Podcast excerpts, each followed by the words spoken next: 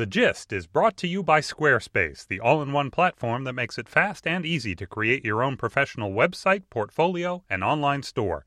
For a free trial and 10% off, visit squarespace.com and enter offer code GIST, that's G I S T, at checkout. A better web starts with your website. It's Monday, September 8th, 2014. Hello. If you're within the sound of my voice, know this. We here at The Gist, in fact, we at all of Slate, are in retreat.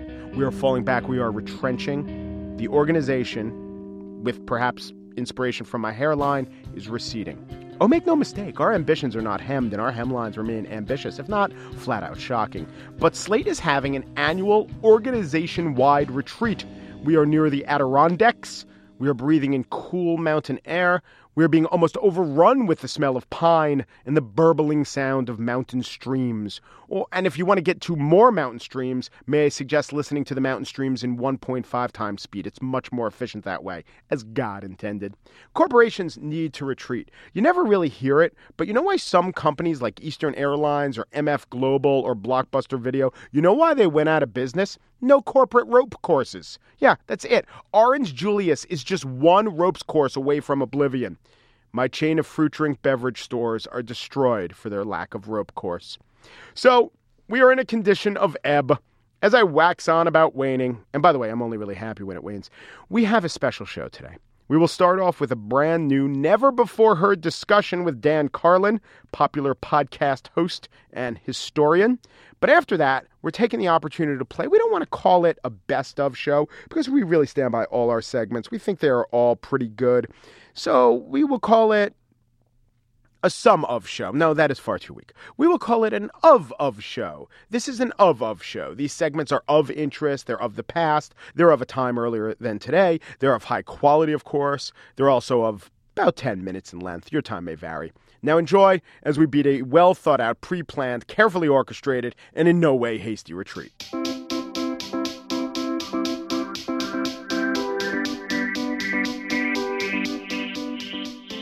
When armies advance and capture cities and raise flags, there is much cheering, or, on the part of the vanquished, lamentation. But some of the most important battles aren't even about fighting, they're about slipping away under cover of darkness or quickly and to great effect. Well, here to talk about great retreats in military history is Dan Carlin. He's the host of the Hardcore History podcast, which I couldn't recommend more highly. Hello, Dan.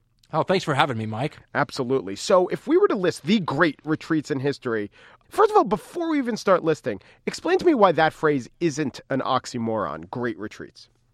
Well, because sometimes retreating is an important part of uh, tactical warfare. The Mongols, for example, all the steppe people, all the Turk horse archer types uh, use retreat as a way to draw the enemy into a trap and to disorganize them. Retreat is something that can actually be an offensive tactic in warfare if you use it right. All right. So if you talk about great retreats, I think you probably have to talk about Napoleon, an epic retreat from Russia. Yes, and one that truly broke his empire. I mean, that was not a feigned flight. That was a, oh, yeah. a, something something that was an attempt at an organized effort that just broke down entirely. You know, they say one of the toughest things to do in warfare is to disengage contact with the enemy and then get away. And Napoleon's the most perfect example you can easily think of where if you don't do it right and was there ever a better general? So if he can't do it right, it's obviously difficult and you just watch the French army disintegrate, you know, the whole way home and a tiny percentage of their original strength make it back to France. Was it based on hubris or was it based on ignorance that he uh, he showed that the army marches on its stomach and so forth? Well, I guess you could call it hubris. He had examples he could look at. He could look at uh, Sweden's king, Charles XII, for example, uh, who ran into a very similar sort of situation. But if you're Napoleon and if you're leading the grand army of, you know, 500 to 750,000 men, the greatest force ever assembled, it's really easy to blow off past precedent, isn't it? And just say, yeah, you know, Charles XII was Charles XII, but I'm Napoleon and I have a lot more people and, uh, you know, we'll be able to do what Charles XII wasn't. Listen, this is how someone like uh, Hitler is able to blow off Napoleon's example, right? You could just say that's not a real lesson because the variables have changed. But when you look at something like Napoleon and you watch that disaster, it does sort of tarnish the man's legendary image, doesn't it? Because you may do a lot of great things, but you lose a 750,000 man army in Russia. And tough to rank you up there with someone like an Alexander the Great or a Genghis Khan. Right. And it's funny about hubris. I mean, we could say it was his undoing, but without hubris, what would Napoleon be? He could say, hey, you, hubris got me this far. That's right. You have to be able to think of yourself as singular to begin with. What undid him the most, besides the weather, the famous weather? Were, were, did the Russians use tactics? Did they understand their terrain better than he did?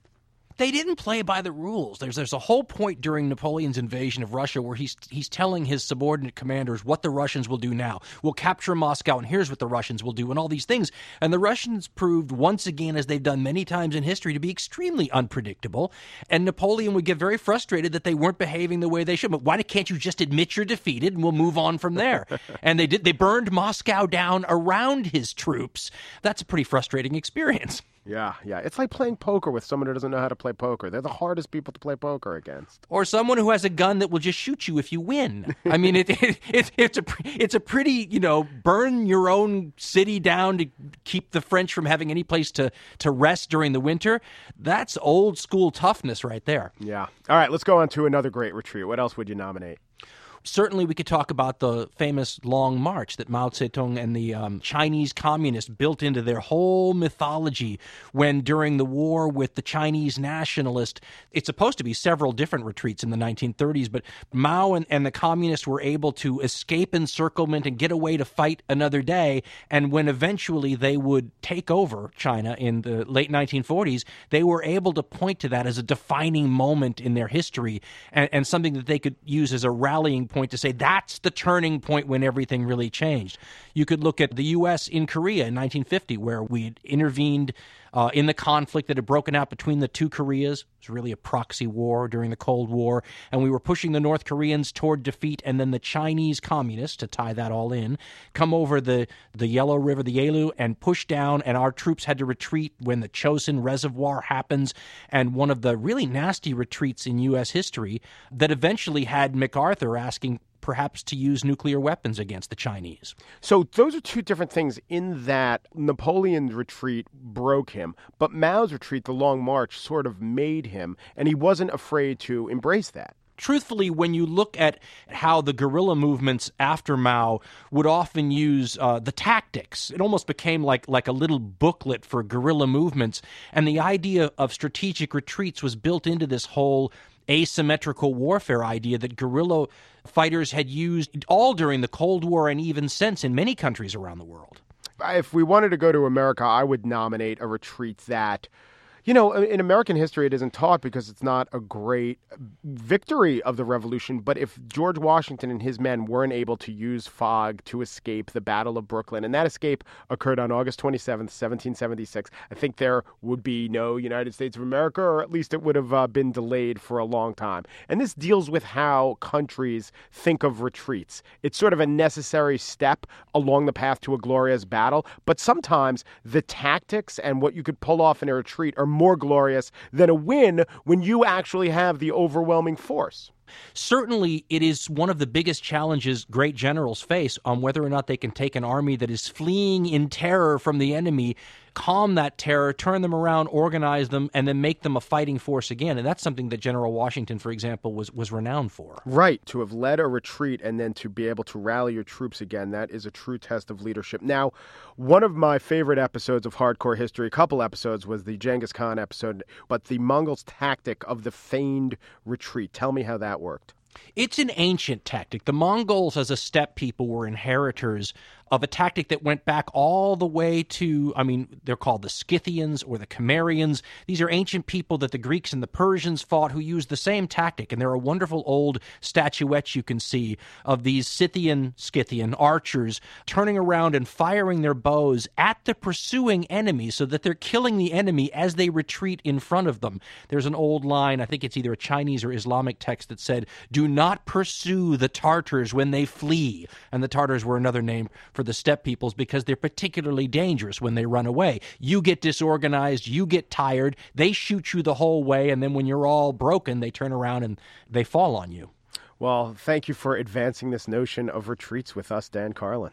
Thanks for having me, Mike. I appreciate it. Dan Carlin is the host of the Common Sense Podcast and the Hardcore History Podcast. This episode is brought to you by Squarespace, the all in one platform that makes it fast and easy to create your own professional website, portfolio, and online store. For a free trial and 10% off, visit squarespace.com and enter offer code GIST at checkout.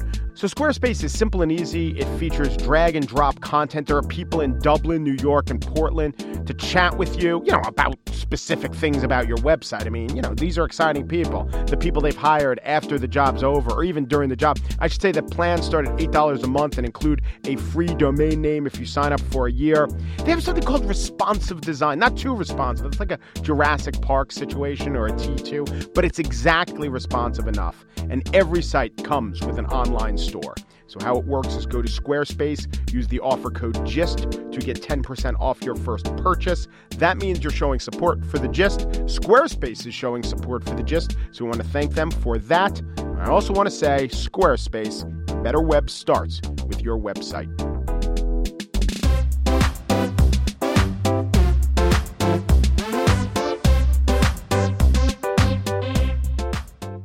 A lot of comedians use words. In fact, all of them do, except the mimes. But their words are often about words. Like, think about the linguistic base humor of George Carlin. Then there's Gary Gulman. Gulman is, I think, the preeminent comic working today who doesn't just talk about words and language, he talks about parts of words. He could break down a punctuation mark like John Madden used to be able to diagram the Bears defense. Gulman gets into the quirks of abbreviation. Yes, he's the classic abbreviation comic. And in this clip, we'll hear him talk about one poor choice of words that a friend used. My friend Suzanne, she saw this, this documentary about Hitler. Adolf. It's probably one of those surnames you don't have to you don't have to qualify. It was about Hitler's atrocities, but uh, she couldn't think of the word atrocities, so she substituted a, a synonym. She said, Gary, I saw this very interesting documentary about Hitler's shenanigans.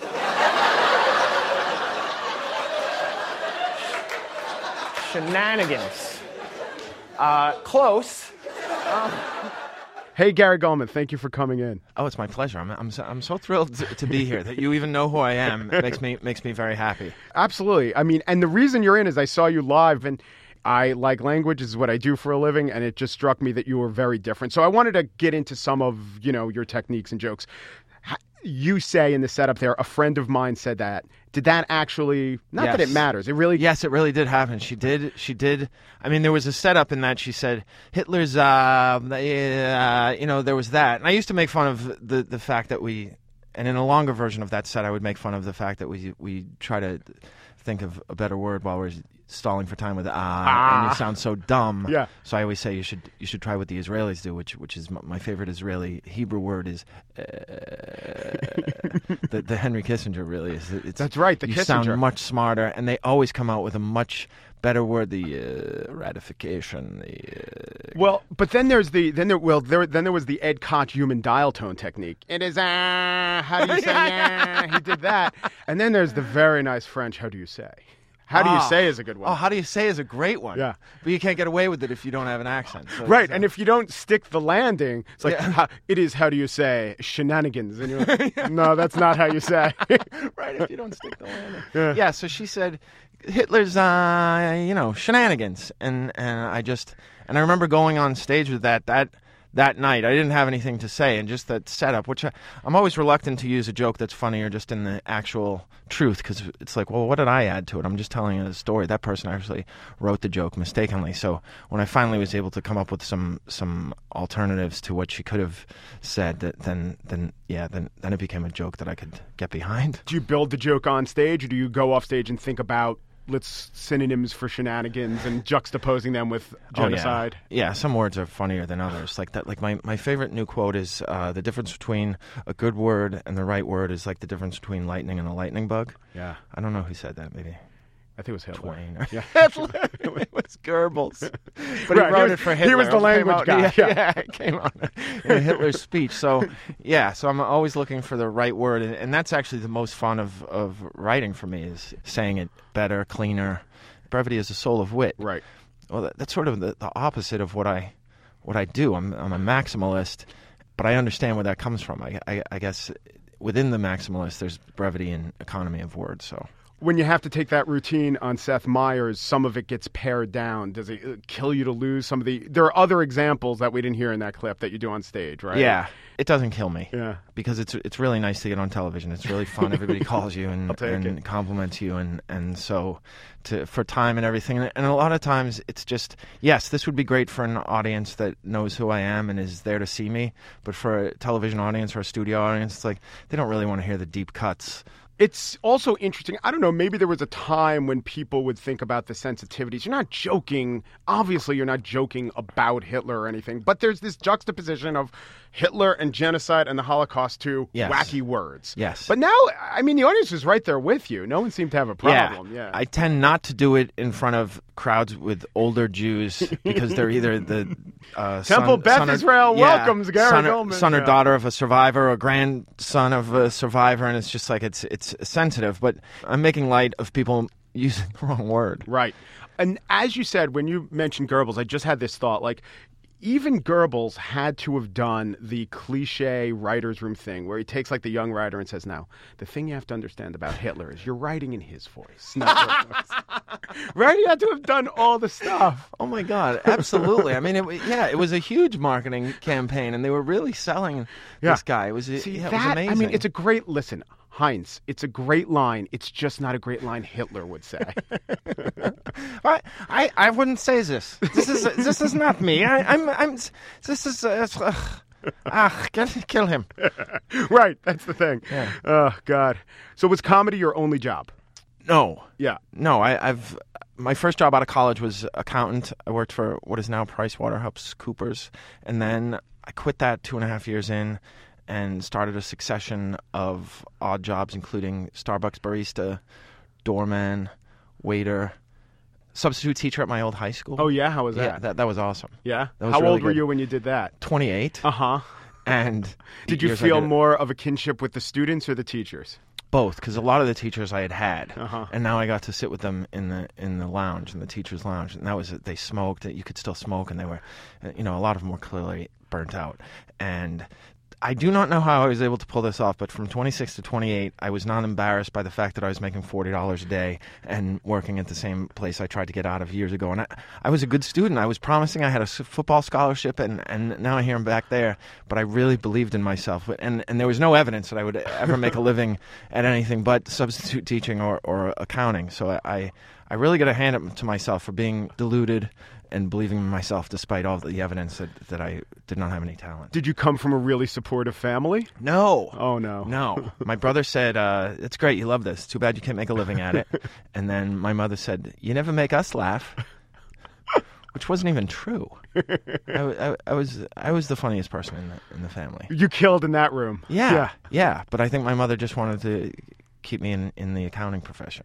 Are you a contemplator or a blurter? Like you hear something funny, do you, do you stew on it and kind of. Oh, yeah, yeah, yeah. I'm a, Yeah. a ruminator. You are a ruminator. Yeah, Yeah. yeah. A I mean, contemplating ruminator. As Yeah. soon as you get the funny thought, do you try to, not on stage, I mean, you know, in conversation, you trying to get it out? Like, do you engage? A lot of comedians try to do the one upsmanship thing.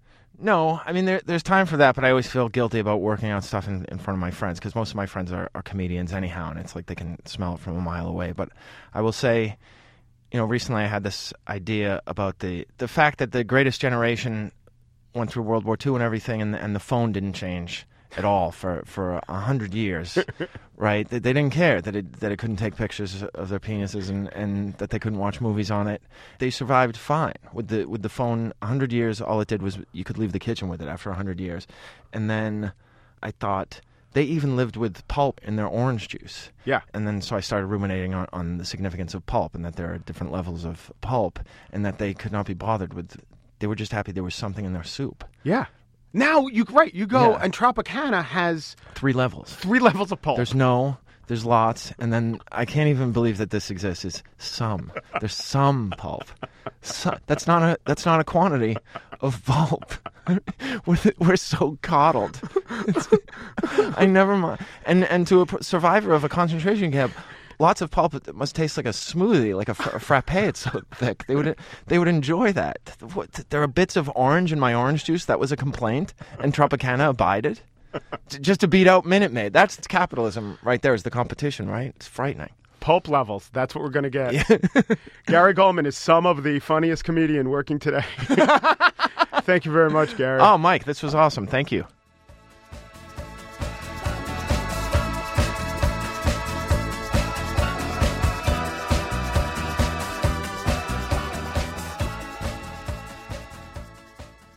And now the spiel. And my spiel, what I wanted to do now is play a report I did on Morning Edition and play a two show. this is what I would call a proto spiel. I mean, when I was a reporter on Morning Edition, it was interviewing experts and using a lot of different clips. It wasn't just me talking as the spiel has become. And the spiel is not always just me talking, right? There are clips in there.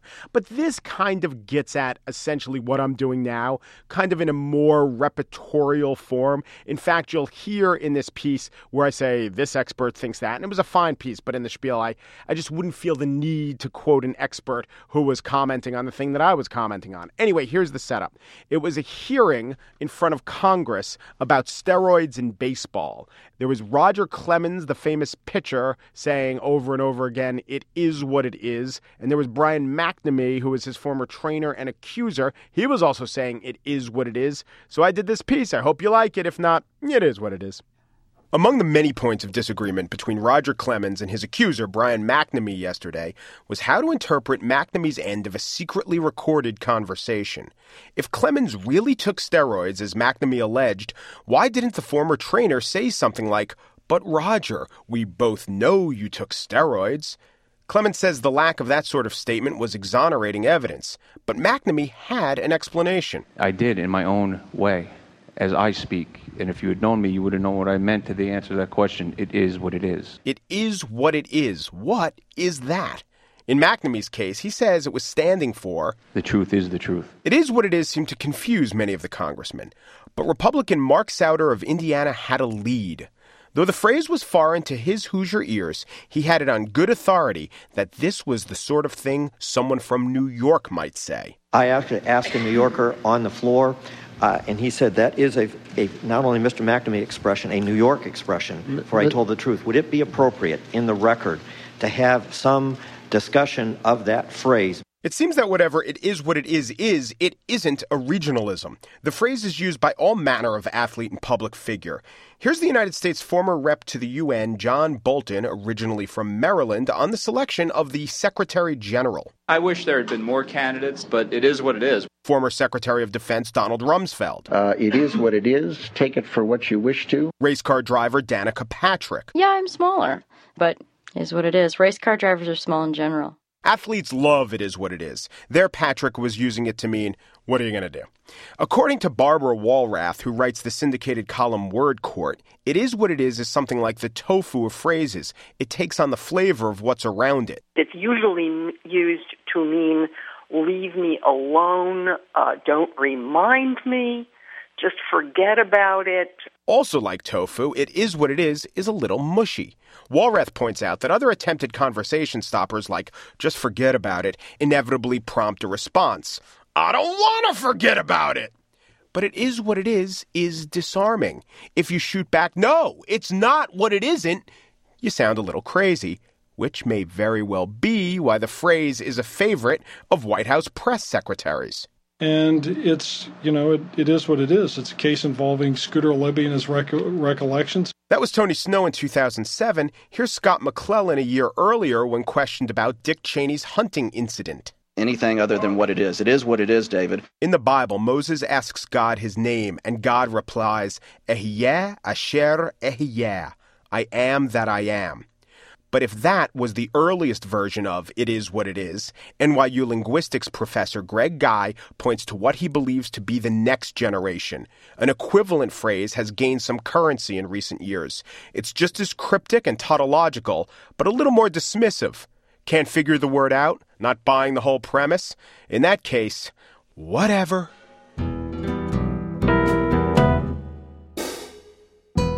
And that's it for today's show. Andrea Silenzi is producer of The Gist. She sometimes brings in muffins in the morning and then unveils marshmallow squares in the afternoon, so retreats. Andy Bowers, executive producer of Slate Podcasts, likes this institution so much that on Twitter he retweets your retreats. You can listen in SoundCloud. You can go to iTunes. There is the Yo app where when you get the app and sign up for podcast, we tell you the podcast is ready instantaneously via the magic of Yo. Via other magic, more complicated magic, is slate.com slash Gist email. And you go there and you register and we'll send you an email. Many of you have been listening and you haven't done this. There's no reason not to do it. Why wouldn't you want an email in your inbox telling you, hey, the gist is up. Hey, you could click this link and listen to it. It's a win, win, win, win, win. Facebook.com slash Slate Gist is a good place to go, as is our Twitter feed, Slate Gist. Just email us, if you will, at thegist at slate.com. So we made a promise. We swore we'd remember, which is sort of implied in the promise, right? I mean, without the remembering part, it's not much of a promise. Anyway, no retreat, no surrender. Thanks for listening.